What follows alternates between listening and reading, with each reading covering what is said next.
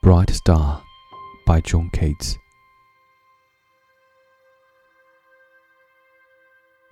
Bright star, would I were steadfast as thou art, not in lone splendor hung aloft the night and watching, with eternal leaves apart, like nature's patient, sleepless eremite.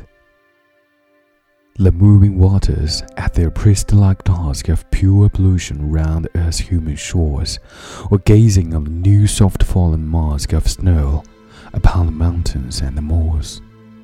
No, yet still steadfast, still unchangeable. Pillowed upon my fair love's rapt breast, to feel forever its soft fall and swell, awake forever in a sweet unrest.